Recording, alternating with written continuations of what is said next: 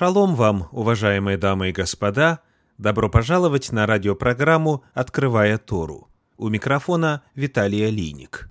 Мы продолжаем серию комментариев на годовой цикл недельных глав Торы, стремясь к цели в течение этого года сравнить Тору и Евангелие.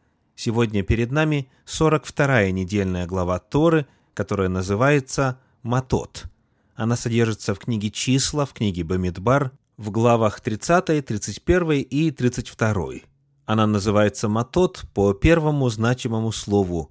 В книге «Числа» в начале 30 главы написано «И сказал Моисей начальникам колен сынов Израилевых, говоря, «Вот что повелел Господь». Слово «колено» – множественное число, в подлиннике «матот». В начале нашей недельной главы рассматривается вопрос клятв, обетов и зароков – вот что написано в книге «Числа» в 20 главе в стихах 2 и 3. «И сказал Моисей начальникам колен сынов Израилевых, говоря, «Вот что заповедал Господь. Если кто даст обет Господу или поклянется клятвою, положив зарок на душу свою, то он не должен нарушать слово своего, но должен исполнить все, что вышло из уст его». В этих стихах рассматривается клятва касательно будущего – то, что человек планирует сделать в будущем, или, напротив, что обещает не делать, от чего будет воздерживаться, положив зарок на душу. Тема клятв в Торе представлена довольно широко.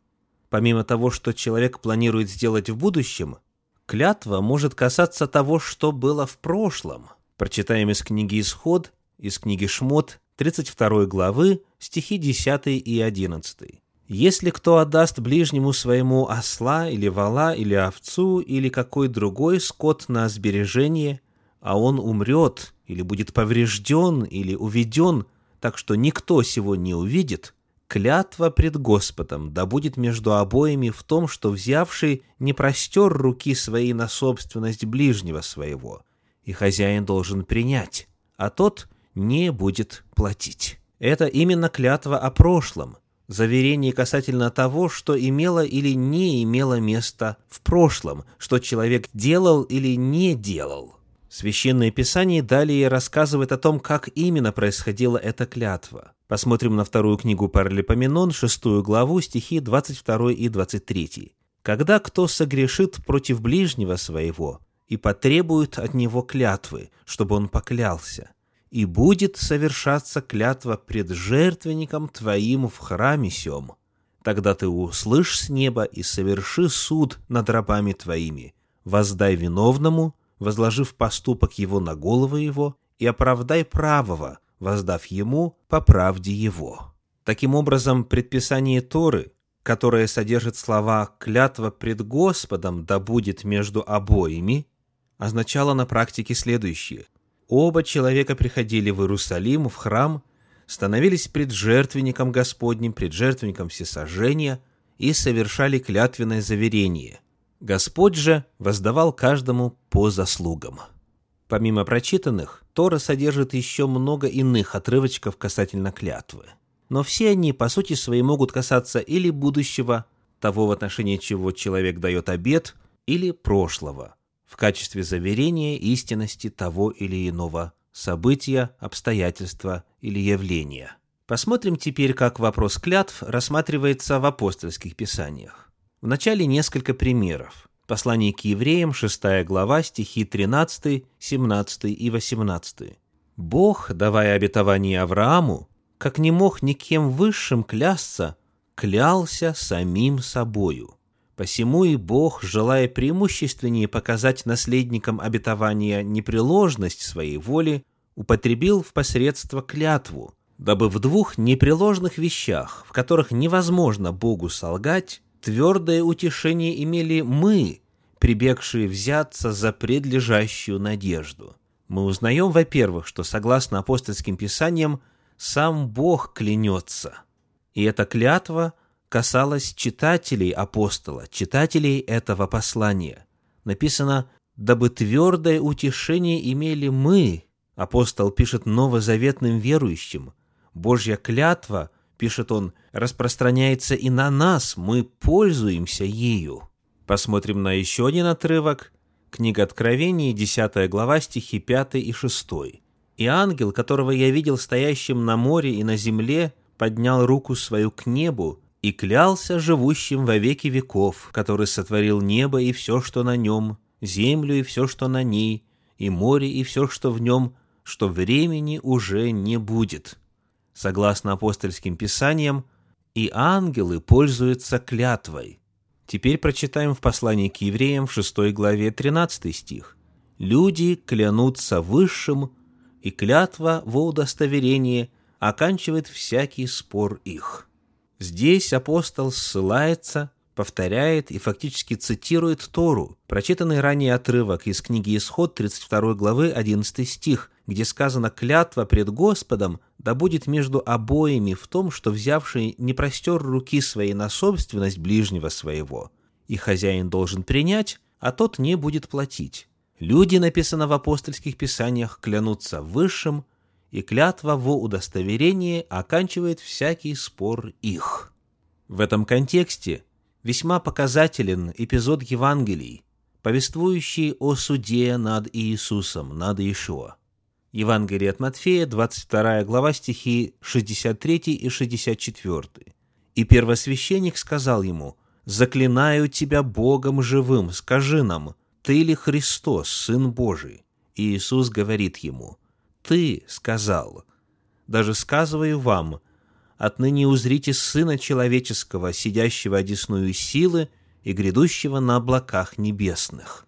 Перед нами описание ситуации, когда Иисус, находясь в Синедрионе в качестве подсудимого, отвечает под клятвой в суде. К сожалению, его слова не всегда верно понимаются в силу недостатка знания гебраизмов, свойственных еврейскому образу мышления и языку речевых оборотов. Что означает ответ Иисуса Христа «Ты сказал»? К счастью, есть параллельное описание в Евангелии от Марка, где в 14 главе в стихах 61 и 62 написано «Опять первосвященник спросил его и сказал ему, «Ты ли Христос, Сын Благословенного?» Иисус сказал «Я» и вы узрите Сына Человеческого, сидящего одесную силы и грядущего на облаках небесных. В Евангелии от Марка разъясняется, что означает фраза «ты сказал». Написано «Иисус сказал «я». Он под клятву подтверждает, кто Он есть. Итак, согласно апостольским писаниям, сам Бог клянется, ангелы клянутся, под клятвою отвечал и Иисус Христос. Во свете всего сказанного – Посмотрим теперь на отрывок из Нагорной проповеди Иисуса Христа, который записан в Евангелии от Матфея в пятой главе в стихах с 33 по 37.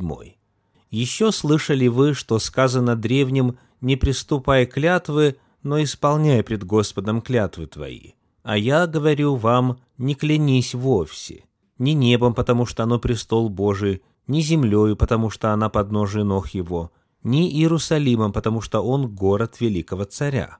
Ни головою твоей не клянись, потому что не можешь ни одного волоса сделать белым или черным. Но да будет слово ваше «да, да», «нет, нет», а что сверх этого, то от лукавого. При невнимательном чтении может показаться, что Иисус Христос выступает здесь против клятвы как явления.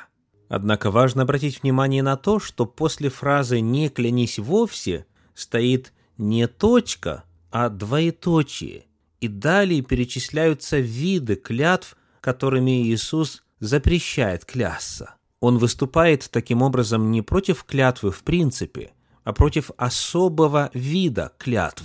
В чем же заключается проблема этих клятв? Чуть больше нам сказано на эту тему в Евангелии от Матфея в 23 главе в стихах 16 по 22. Я цитирую по современному переводу Российского библейского общества. «Горе вам, слепые поводыри, вы учите. Если кто поклянется храмом, тот клятвой не связан, а кто поклянется золотом храма, тот обязан исполнить. Слепые глупцы, что важнее, золото или храм, освящающий золото? И еще говорите, кто поклянется жертвенником, тот клятвой не связан но кто поклянется даром на жертвеннике, тот обязан исполнить клятву. Слепцы, что важнее, дар или жертвенник, освящающий дар. Тот, кто клянется жертвенником, клянется и тем, что на нем. И тот, кто клянется храмом, клянется и тем, кто живет в нем. И тот, кто клянется небом, клянется престолом Бога и тем, кто на нем восседает. Оказывается, в то время, когда жил и совершал свое служение Иешуа, клятвы подразделялись на обязательные и необязательные к исполнению, в зависимости от того, каким было содержание, каким был текст клятвы. Эта проблема очень хорошо раскрыта в комментарии Уильяма Баркли. Цитирую. «Клятвы делили на совершенно обязательные и необязательные. Любая клятва, в которой упоминалось имя Божье, была совершенно обязательной, а клятва, в которой можно было избежать упоминания имени Божьего, считалась необязывающей.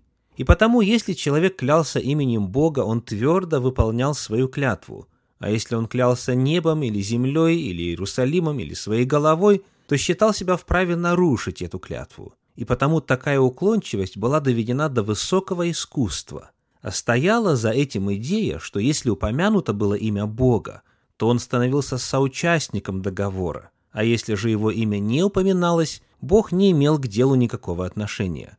Вкладываемая Иисусом в его слова идея совершенно ясна. Иисус говорит, что никто не может посчитать, что Бог не имеет никакого отношения к тому или иному делу или договору, потому что Бог всегда уже присутствует повсюду. Небеса — это престол Божий, земля — подножие ног его, Иерусалим — город Божий. Голова тоже не принадлежит самому человеку, потому что он не может ни одного волоса сделать черным или седым, и жизнь его тоже принадлежит Богу. Все в мире принадлежит ему, и потому, независимо от того, упоминается в связи со всем этим имя Божье или нет, он всегда присутствует при этом. Таким образом, Иисус Христос выступает не против клятв как таковых, а против клятв, которые вводят в обман, являются притворными и, по сути, лживыми. Он говорит, пусть ваше «да» в действительности будет «да», и ваше «нет» пусть в действительности значит «нет». То есть клятва должна быть правдивой. Сегодня мы обнаружили, что Тора и апостольские писания едины в своем взгляде на использование клятв. Все, что исходит с наших уст, должно быть правдиво. Да благословит Всевышний вас и ваши семьи, Поздравляю с наступающей субботы. Шаббат шалом.